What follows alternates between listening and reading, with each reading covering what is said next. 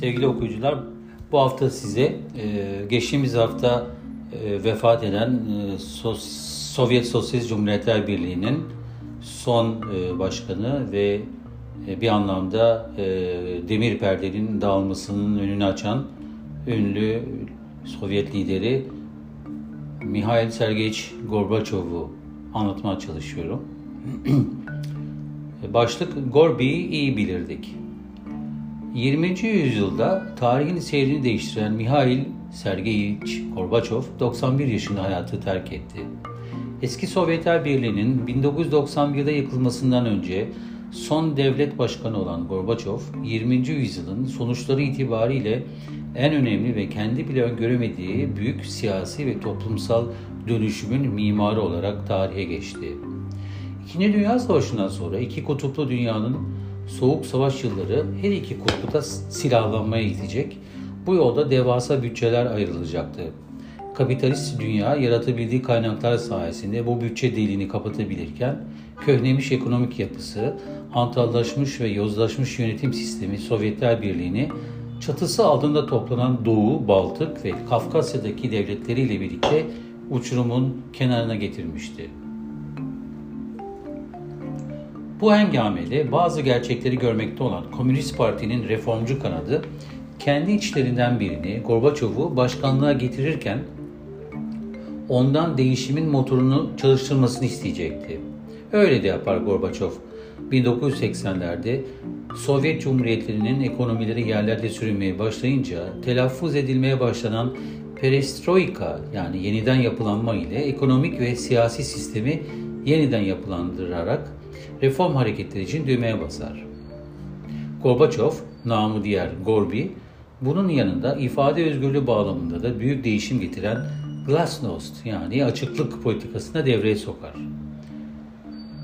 Komünist Parti ile ona hizmet veren KGB'nin Sovyet halklarını yönetimin son derece dışında tutan siyasetlerinin değişimi hedeflenmiş, özellikle Çernobil nükleer santral faciası sonrası yaşanan infialin ardından Sovyet toplumunda devlete ve parti yöneticilerine karşı yok olan güvenin tekrar kurulmasına aracı olarak da olmak da istenmişti.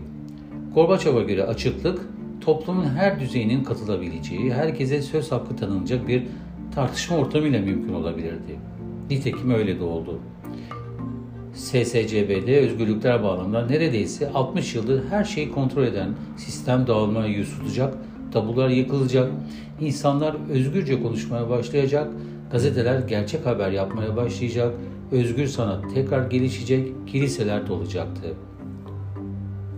Muhalifler özellikle Andrei Sakharov çalışma kamplarından ve iç sürgünden döneceklerdi. Gorbaçov Soğuk Savaşı tamamen bitirmek için ABD Başkanı Ronald Reagan ve George Bush ile de defalarca görüşerek barış için çalışacak, dünyayı muhtemel yeni büyük bir savaştan kurmuş olacaktı. Lakin Komünist Parti'nin muhafazakar ve Stalinci takımı bu gelişmeleri durdurmak için ellerinden geleni artlarına koymazlar. 1990'ın başında Gorbaçov'un ekonomik şok tedavisi bu azgın kayaya çarparak başarısız olur. 1991 Ağustos'unda aynı odaklar darbe yapmaya kalkışarak Gorbaçov'u iktidardan indirmeye çalışır ama sonradan Rusya'nın başkanı olacak Boris Yeltsin tarafından engellenir. Gorbaçov tükenir ve 1991'in sonunda görevimi kaygı içinde ama umutla bırakıyorum. Herkese iyi şanslar diliyorum diyerek istifasını verir. Başlattığı devrim SSCB'nin uyduğu devlet ve cumhuriyetini iskambil kağıtları gibi dağıtır. Tamamına yakını birkaç yıl içinde özgürlüklerini ilan eder. 10 milyonlarca insan Sovyet Sosyalist Cumhuriyetler Birliği'nden kurtuluşlarını kutlar. En önemlisi iki kutuplu dünyanın ortasını temsil eden Berlin Duvarı yıkılır. Artık isteyen kurşunlanma riski taşımadan batıya geçer, özgürlüğüne kavuşur. Ve Sovyet Sosyalist Cumhuriyetler Birliği yani SSCB yıkılır. Karl Marx'ın ideal devleti vatandaşlarına bedava eğitim, sağlık ve kısmen barınak sağlarken hayatlarının tamamını kontrol eden, dışarıyla bağlantılarına izin vermeyen, ifade özgürlüğünün neredeyse faşist ülkelerdeki kadar sorunlu olduğu devasa hantal bir polis devletine dönüşünce doğa kanunu devreye girer ve sistem yerde bir olur. Bu süreci başlatan belki Gorbaçov'du ama yozlaşmış, çürümüş, vatandaşına özgürlük alanı sağlamayan bir devlet sisteminin gideceği yer önünde sonunda uçurum olacaktı zaten. Sovyetler Birliği'nin dağılmasıyla kurulan yeni devlet Rusya Federasyonu kontrollü bir kapitalist sisteme geçer ama özelleştirmelerin çoğu bugün dünyanın en zenginleri arasında bulunan oligarkların olunca sebepsiz zenginlikler çoğalır. Yeni yöneticilerin desteğiyle ayrıcalıklı bir sınıf yaratılınca ekonomi pek yüzü görmez. Devasa doğal gaz kaynaklarının gelirleri halka bir şekilde yansımayınca yeni ama yapısı bozuk kurulmuş kapitalist sistemin faturasını kimi halk kesimlerinin komünizm rejiminin çökmesine neden olan Gorbaçov'a kesmesi tam bir günah keçisi hikayesi yaratır. Sözde sol düşünceye sahip olanların ve kapitalizmden sıtkı sıyrılanların her şeye rağmen bu rejimi alternatif olarak gördükleri sosyalizmin icracısı Sovyet Sosyalist Cumhuriyetler Birliği'nin yıkılmasını da Gorbaçov'a mal etmeleri hala gerçeklerden kopuk yaşadıklarının emsalsiz bir göstergesi olsa gerek. Bugün sosyalizmle hiçbir alakası olmayan ve oligarklarla birlikte ülkeyi yöneten Putin ve yönetimini Ukrayna işgaline rağmen desteklemenin ardında yatan da aynı motivasyon olmalı. Batı'ya karşı olmak. Ama sosyalist düşünceli olanların kapitalizmin farklı bir biçimini icra edenlere karşı aldıkları bu destekçi konu kendi işlerindeki çelişkiyi de ortaya çıkarıyor. Zira onlara göre asıl olan batıya karşı olmaktır nedense. Tek çocuğu olan kızını siyasetçilerin çocukları için ayrılmış okul yerine yerel bir devlet okuluna gönderecek kadar sosyalist düşünceye inanmış biriydi aslında Gorbaçov. İçkiyle arası değil. Sadece çakır keyif olmak için alırdı alkolü.